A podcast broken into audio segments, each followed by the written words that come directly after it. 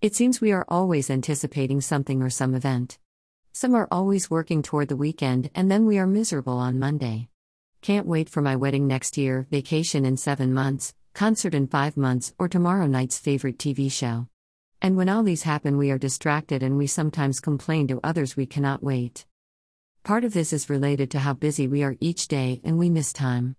Wow, is it June already? Is it Thursday already? Whoops, missed events and conversations today already. At the end of the day, did you ever take 10 minutes and evaluate your day? What did I do or accomplish today when I can't remember what I did yesterday? I guess as we get older, it appears our memory may start to fade. Sometimes I can't remember where I put my car keys. So, what can we do with all these issues?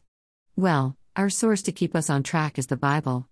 God should be the driver of our life, and He states in Philippians 4 6 Do not be anxious about anything, but in everything, by prayer and petition, with thanksgiving, present your requests to God. NIV. Anxious is the key word. We need to slow down and enjoy each day, each hour, and each minute. For myself, I try not to overplan a day.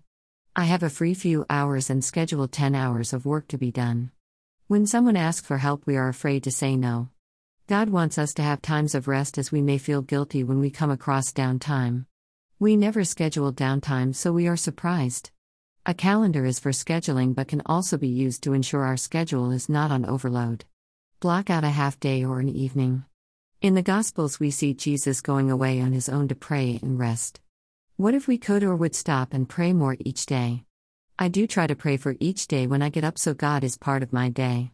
Sometimes I evaluate my day before I go to bed with prayer. It does take time to know and obey Him more.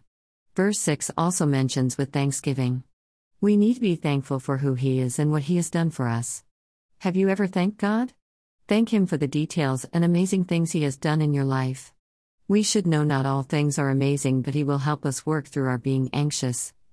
Note 5 items you are thankful for right now.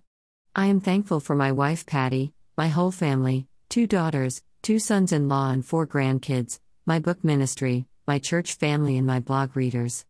Now it is your turn. Underscore. Check for past blogs on my website http colon slash slash www.groundedandgrowingweekly.com